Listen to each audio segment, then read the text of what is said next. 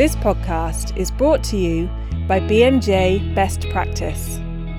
BMJ Best Practice offers evidence based, continually updated, and practical knowledge that will help you make better clinical decisions. Hello and welcome to this BMJ Best Practice podcast on influenza. Kieran Walsh is my name. I'm Clinical Director at BMJ. Influenza is an acute respiratory tract infection caused by influenza A or B virus. Can cause anything from a mild community outbreak to an epidemic to a pandemic. To tell us more about influenza, we have on the line Professor Kanta Subbarao. Kanta is director of the WHO Collaborating Centre for Reference and Research in Influenza at the Peter Doherty Institute for Infection and Immunity in Melbourne, Australia. So, Kanta, you're welcome. Let's start off by asking what exactly is influenza? Influenza is an acute onset respiratory illness, usually accompanied by fever and generalized signs and symptoms, including malaise, headache, and myalgias. It's caused by influenza viruses, and influenza A and B viruses cause seasonal influenza. Thank you. And apart from the symptoms that you've mentioned, are there, are there any other clinical features of this disease? Yes, there are. Um, so these are the commonest ones: are the um, are fever with a cough and sometimes a sore throat. But people can present with the whole range of clinical symptoms, including gastrointestinal symptoms, which are more commonly seen in young children. Um, they can present with myositis, with rhabdomyolysis, an exacerbation of uh, underlying chronic cardiopulmonary disease as well. Okay, thank you. And to confirm the diagnosis, when might you request tests to do that? So it's recommended that um, testing be done if it is likely to influence clinical management or affect infection control and prevention decisions. So I would say that in outpatients, testing would be recommended for those that are at highest risk for complications of influenza, including immunocompromised hosts, people that present with acute influenza and exacerbation of chronic medical conditions, uh, COPD or asthma, or people pre- presenting with complications. In non high risk patients, I would recommend testing only if it's going to affect clinical management. And that would include if testing for influenza would make it likely that fewer additional tests were done, or antibiotics would not be used, or time in the emergency department was reduced. But for an uncomplicated influenza in an outpatient setting, in an otherwise healthy individual, particularly if influenza is circulating in the community, testing would not be required.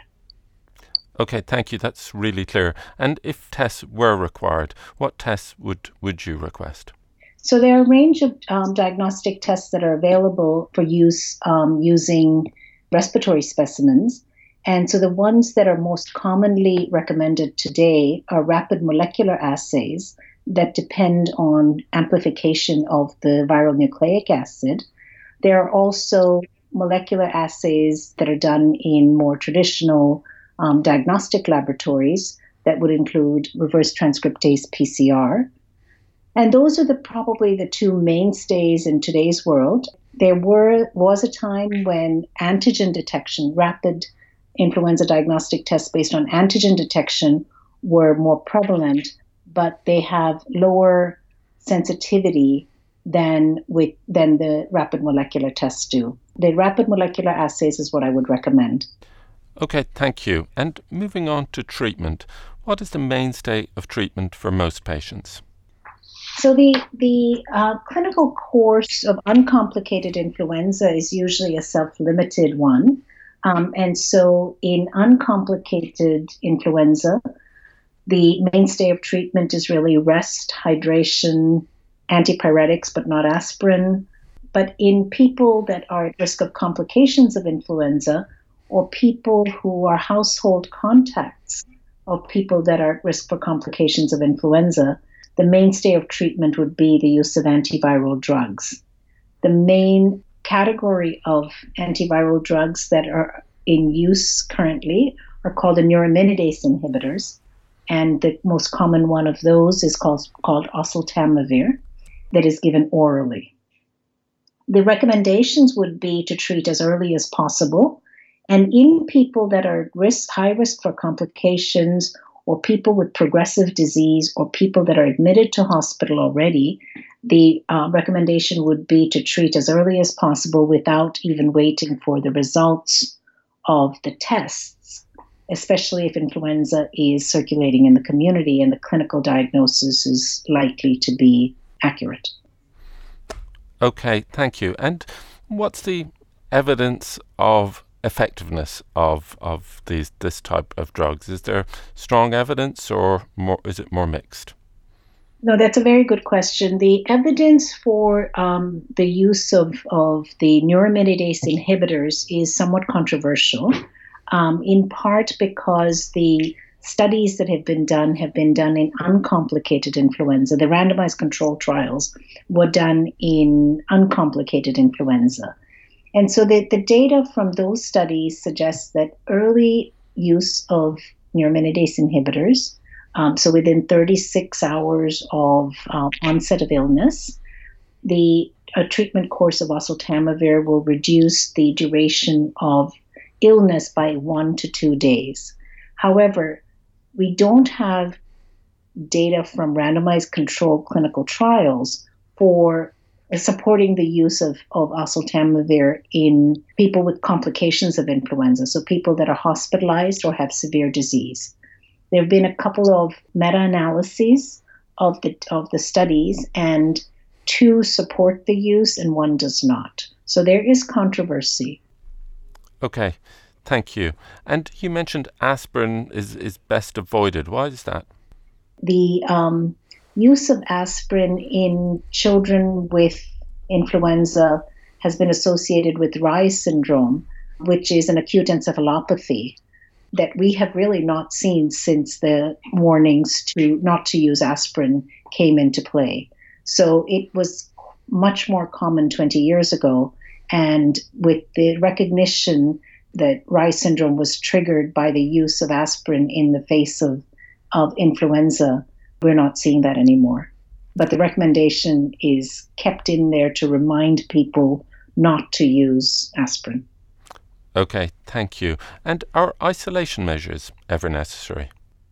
In an outpatient setting, we would recommend good hand hygiene and good cough hygiene. We would recommend that people stay home from work and stay away from crowded public places, essentially because in order to reduce the spread of the virus. Isolation would be required in inpatient settings and in aged in residential care facilities where you might have to cohort people that are that have influenza or isolate them to try to reduce the nosocomial spread. Okay, Thank you. And what about reporting? Should you report the disease? And if so, how should you do this? That really depends on the country. So, generally, laboratory confirmed influenza is reportable to local or provincial health authorities. But the mechanism by which one does that will vary depending on where you are. So, it would be best to check with the local health authorities. Now, how quickly you need to report it will depend on whether the case is identified outside the normal influenza season, or if it's travel associated, or associated with an animal exposure, or as part of an outbreak. Okay, thank you. That's that's really helpful. Let's move on to differential diagnosis. What are the differentials, and, and how can you tell influenza from the common differentials? So, the most common uh, differential diagnosis is really a common cold, which is caused by rhinovirus, respiratory syncytial virus, adenoviruses, a whole range of viruses, coronaviruses can cause the common cold. Other differentials would be pharyngitis, which could be caused by viruses that I named before, or bacteria.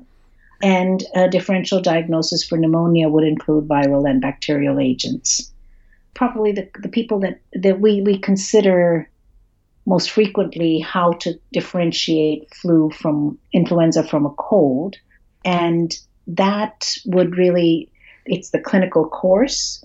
So the sudden onset illness is more commonly seen with influenza than with the common cold.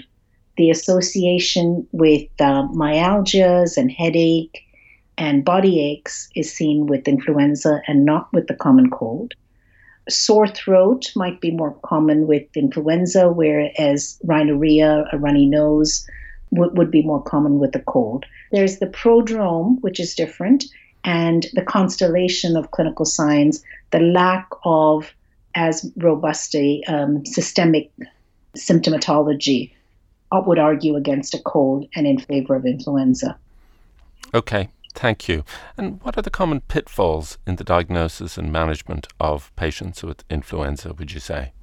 So, the classical definition of an influenza like illness is fever with a cough or sore throat.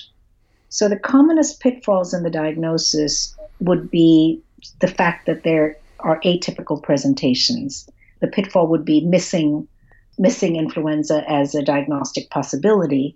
Infants, for instance, can present with just a fever alone. The elderly may not have fever at all. Immunocompromised hosts could have a very atypical presentation. And then people with underlying cardiopulmonary disease could just present with an exacerbation of their illness with or without fever. The commonest pitfall in the diagnosis would be not considering it.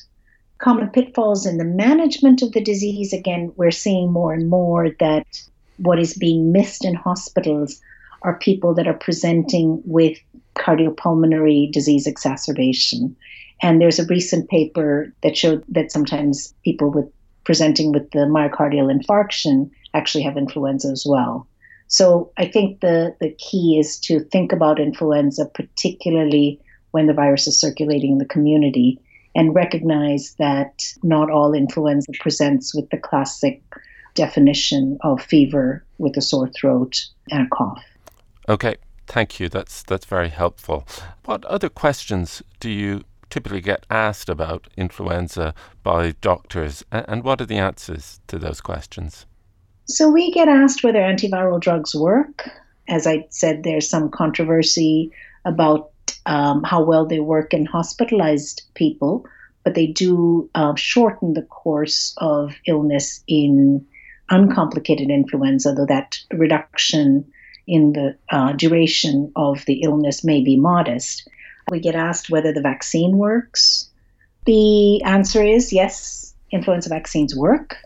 There are currently four strains of influenza that co circulate around the world, causing a clinically indistinguishable illness from each other. And these are two influenza A viruses and two influenza B viruses.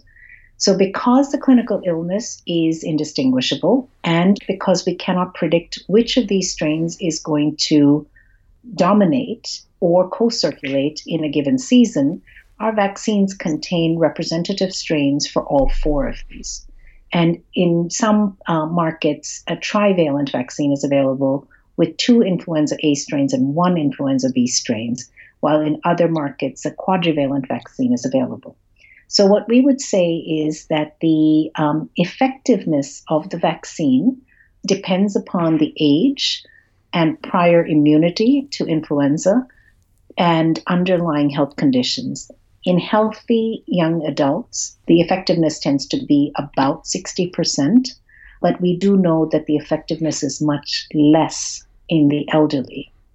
However, also having said that, the effectiveness of the different components varies as well.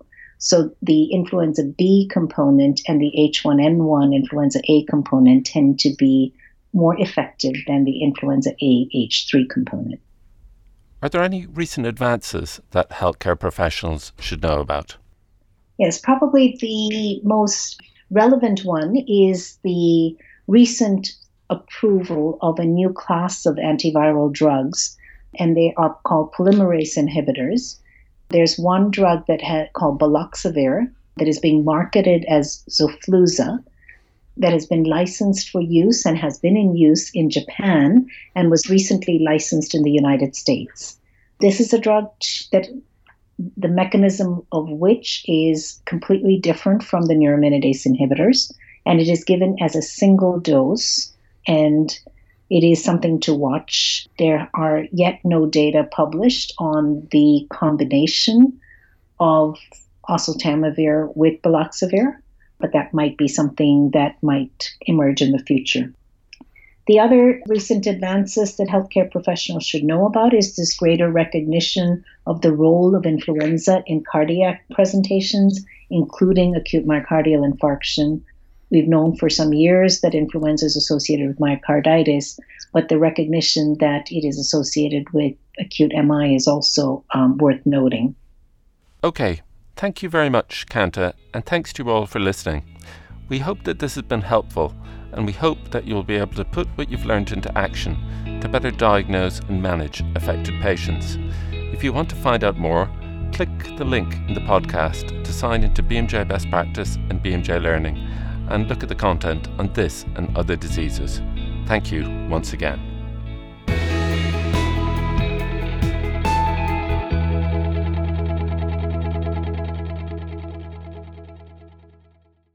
And if you enjoyed this podcast, please remember to subscribe and rate us on iTunes.